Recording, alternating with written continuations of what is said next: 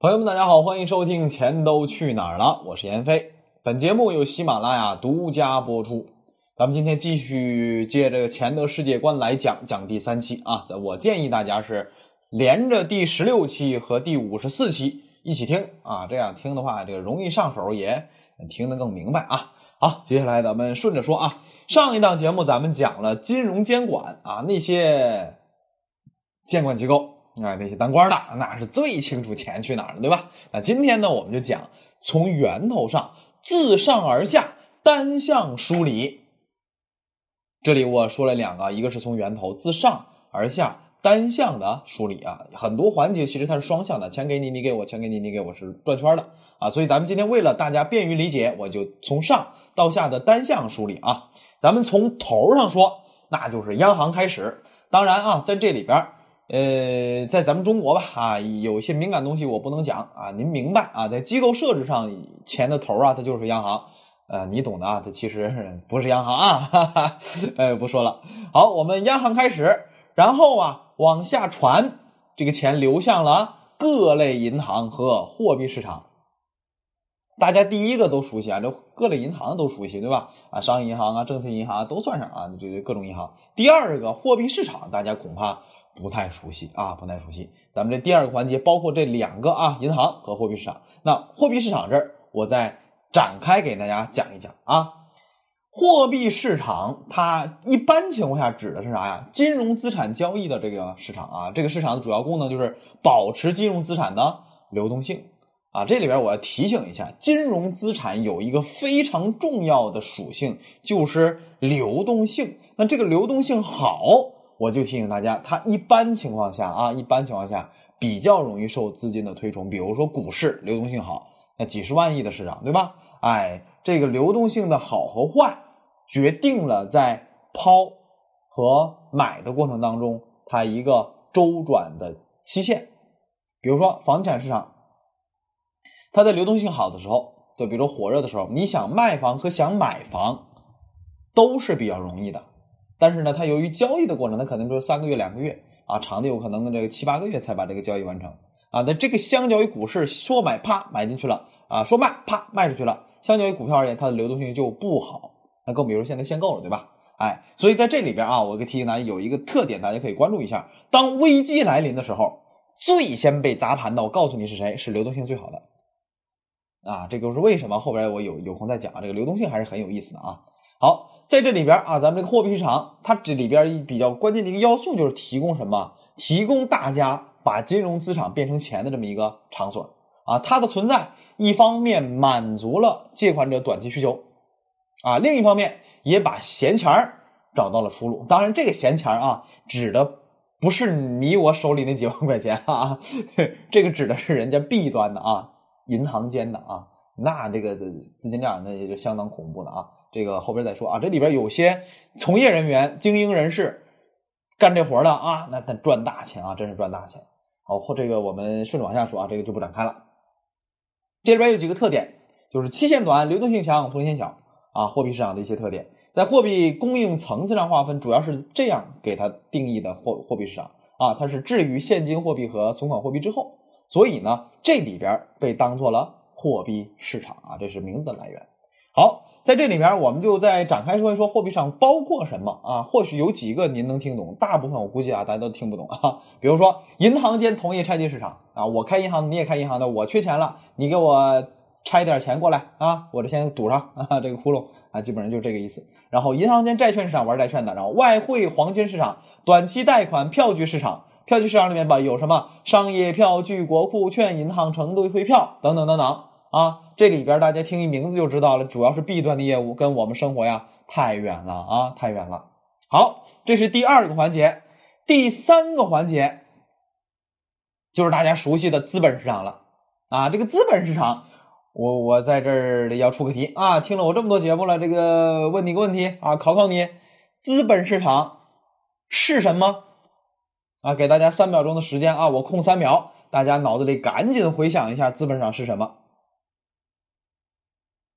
好，揭晓答案啊！资本市场啊，它包括的项目，我说完您就懂了：债券市场、股票市场、衍生金融工具市场啊，什么叫衍生金融工具啊？什么期权呐、股指期货呀，是吧？这都是啊。像那个呃那个美国那边 MBS 那边非常多啊，更厉害啊，我就不多说了啊。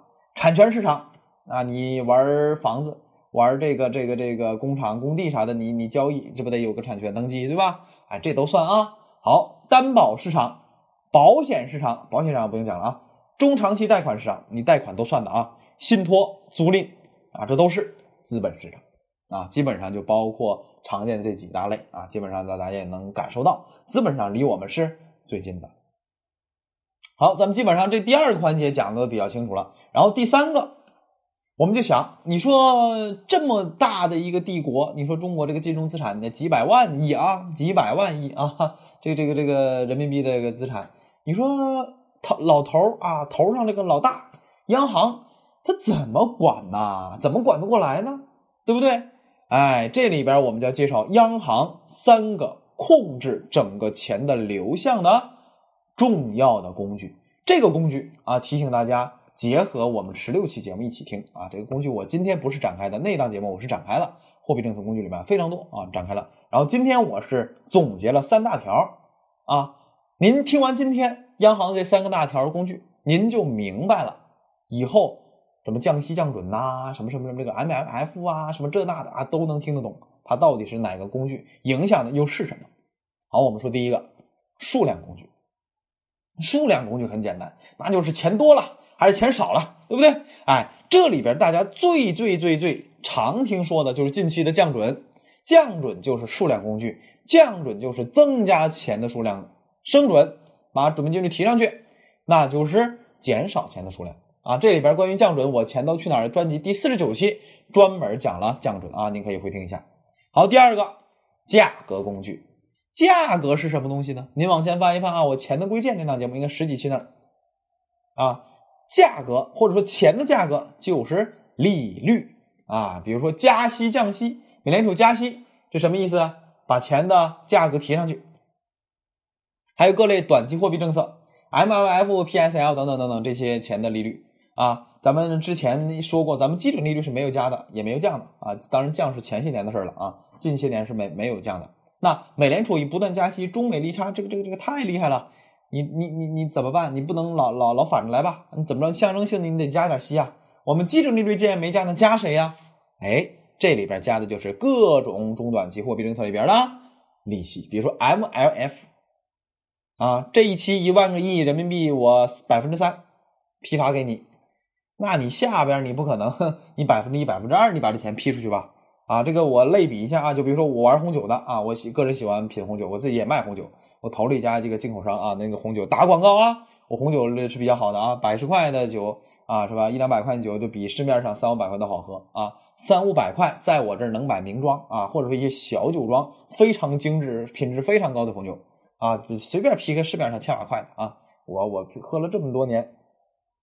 品了几千瓶了，差不多也还是比较有信心的。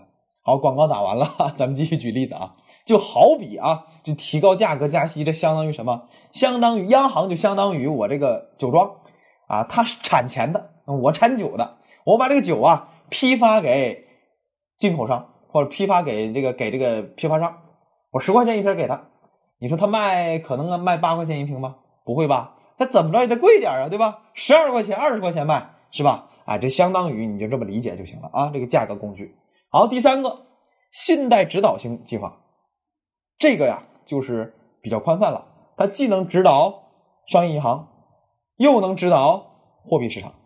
啊，信贷指导性计划，我就简单举一个例子吧。比如说，在二零一五年，高层喊什么房地产去库存，咱们二零一五年或者说这个当时吧，赶上啊房地产这波翻倍，朋友您自己想一想，那个时候。贷款，你的房贷利率是不是打折的？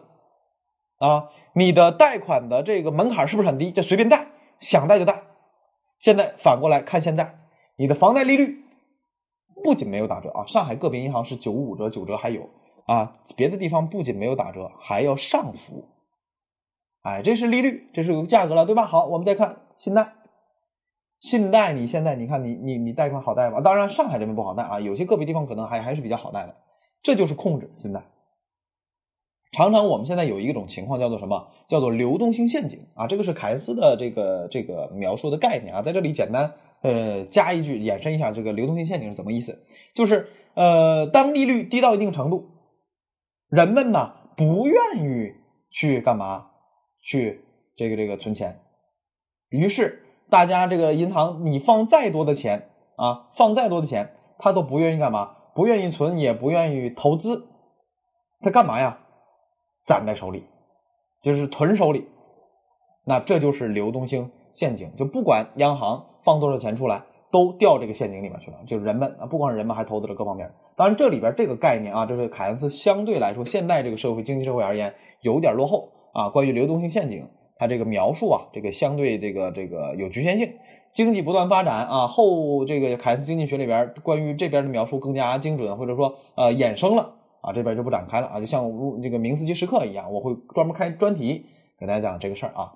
好，这里边主要是说的就是信贷这儿啊，为什么要调整信贷这个口紧紧和松，就是为了能够让钱流向想流的地方。比如说这一次我们要针对小微企业，那这信贷这口松一松；比如说房产这边要紧一紧，那这个口要紧一紧，不能随便给房地产企业啊跟买房的人这个放钱。哎，这个就是央行第三个主要的。这个工具啊，信贷指导性计划，价格、数量、信贷啊，这三个大武器弄出来了。这里边当然还有很多很多什么，很多很多的这个小工具，非常非常多啊。我这里不展开了。第十六期我讲的非常的明确啊，这个是钱的世界观，是两条线啊，一条线是什么？一条线是央行这边货币政策这边，另一条线是财政政策，这个这个财政部这边。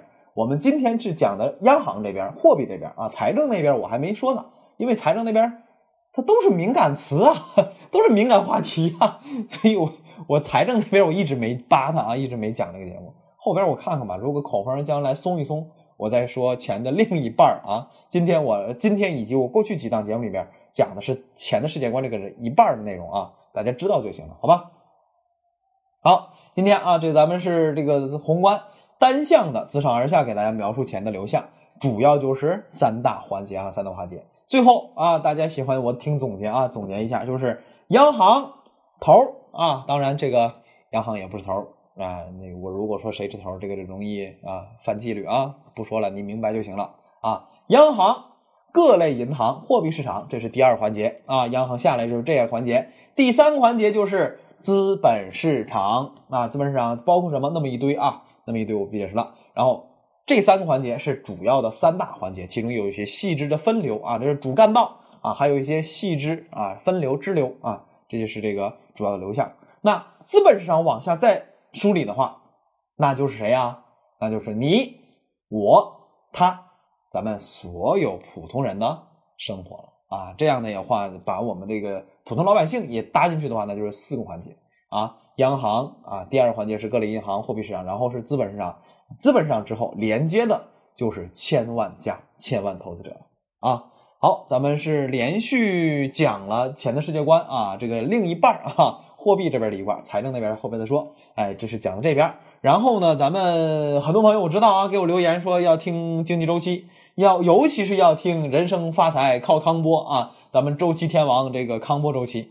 啊，这个是真的是很复杂、很复杂的。如果单纯的把网上啊那些这个流传的周金涛那些那个那个观点扒扒扒出来给大家说说，没什么意义啊。您您自己百度不也能看吗？干嘛要听我说，对吧？哎，我这是专门要从方法论角度啊，真的是从康波周期啊，这个从经济周期这个角度给大家真正的讲明白这是怎么回事然后回头再去看周金涛那些论断，你才真正的明白哪些。是非常重要、值得我们关注的哪些？其实周金涛自己没搞明白啊，这个是非常关键的啊。好，今天节目先到这里。那个很多朋友问我知识星球为啥涨价了啊？因为之前我跟大家讲，这知识星球一年一百块，一天就两毛钱啊，这个这不疼不痒。后来我纵观浏览了一下，这这这感到就我这最便宜啊！我分享的东西比他们有价值多了，你说这么便宜，我心我心里也不平衡啊，所以我就把它调涨到一百九十九了啊。一年啊，这就算涨过来，其实在这个圈子里边，其实也算比较便宜的吧。呃，其实最关键的要点就是希望能够给更多啊，这个想探求更多的信息的知识的人啊，开这么一个通道啊。当然，咱们知识其实也是有价的，因为您仔细想一想，这些东西你做出来可不是张嘴就来的，还是要做大量功课的。而且，呃，有些东西真的是无价的啊，有些东西真的是无价的。我倒觉得金融领域一些基础的世界观的构建，我觉得是无价的。如果您要真的有比较完善的金融市场，或者说货币市场或投资市场的一些世界观的话，P to P、区块链、传销，还有什么呀？我想想，别的我就想不到了。反正基本上包括微商啊，基本上这些生活中特别常见的这些投资陷阱，股权投资啊，股权投还对对，还有股股权投资，这个也是非常坑的啊。这个主要是坑大户啊，三五十万小钱三五百万、三五百万、千百万、千百万坑的啊，这是大户。就这几个基本的投资领域的大深坑，如果你世界观足够完善，我我觉得不会踩坑的。那帮骗子一来，你听他说两句话，你就知道这群是骗子，对吧？好啊，这个毕竟咱们每个人术业有专攻啊，研究的方向不一样啊，不可能大家都懂这个东西，都懂这个东西就没什么骗子什么事了，对吧？所以呢，我仔细研究了一下啊，其实有些东西还真的是蛮这个什么值得去付费的。所以我在。喜马拉雅这个专辑里边，尽可能的给大家提供比较好的资讯，教大家更懂资本市场、金融市场啊。另外呢，还有一部分其实我觉得还是可以收费的。当然，这个收费啊，您愿意这掏就掏，不愿意拉倒啊，这个我我无所谓，就是提供了这么一个这个这个渠道啊，就是今天节目当中说明一下。然后呢，这个知识星球啊，这个是您去新浪微博啊，真名颜飞，颜色的颜，飞扬飞，可以看到我置顶微博有那个图片，这个保存识别。啊，就能加入。另外一个就是什么？微信啊，微信这个财经非说不可，跟我这个主题喜马拉雅主题这个名字一样啊。财经非说不可，非什么？非是这个飞翔的飞，你就能搜到什么？搜到我微信公众号，点开之后啊，我我以前的文章啊，尤其是今天节目文章的文稿，我这个里边也贴了这张图。